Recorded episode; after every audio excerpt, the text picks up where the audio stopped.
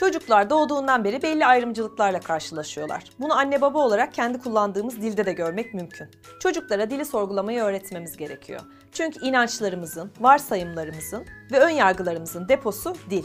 Peki biz buna nereden başlayabiliriz? Bebeğin oğlan olması coşkuyla karşılanabiliyor. Kız çocuk olduğunda ise olsun ikincisi erkek olur, sağlık olsun diyebiliyoruz. Oğlan çocuğuna yiğit, savaş, aslan gibi böyle başarıyı, cesareti, gücü temsil eden isimler verilirken kız çocuklarına genellikle narinliği, masumiyeti, duygusallığı temsil eden Nazlı, Narin gibi isimler verilebiliyor.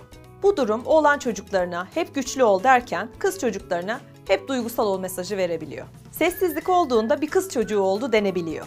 Bu ifade bebeğin kız olması ile ilgili hayal kırıklığını bize söylüyor. Oğlan doğduğunda ise erkek adamın erkek çocuğu olur denilebiliyor. Kızlara güzelim, hanım kızım, cicim, bebeğim denirken erkeklere aslanım, güçlü oğlum gibi ifadeler, sıfatlar kullanılabiliyor. Anne babaların veya öğretmenlerin zaman zaman daha çok kızlara söyle bakayım güzellik, söyle bakalım şirine gibi ifadeler kullandıklarını sıklıkla görüyoruz. Böylece kız çocuklarına şirinlik rolü yükleniyor ve sadece güzel ve şirin olduklarını da önemli, değerli olduklarını hissediyorlar.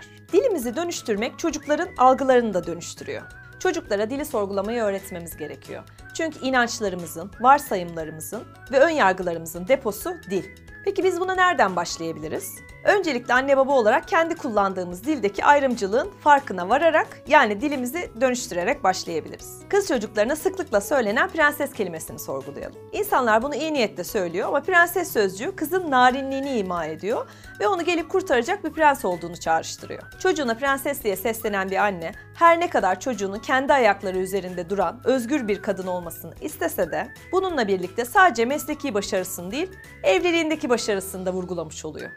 Bütün bunların sonunda kızlar ve oğlanlar tüm gelişim fırsatlarından eşit bir şekilde yararlanmak yerine kendilerine öğretilen veya ima edilen rolleri öğreniyorlar ister istemez. Aynı şey erkekler için de geçerli. Biz oğlan çocuklarına sürekli güçlü ol mesajı verdiğimizde onların kendi duygularını saklamalarına da sebep olmuş oluyoruz. Böylece ağlayamayan veya duygularını öfkeyle gösteren bireylere dönüşüyorlar. Bunu dönüştürmeye hem kendi kullandığımız dili hem de etrafımızdakilerin kullandığı dili sorgulayarak ve dönüştürerek başlayabiliriz.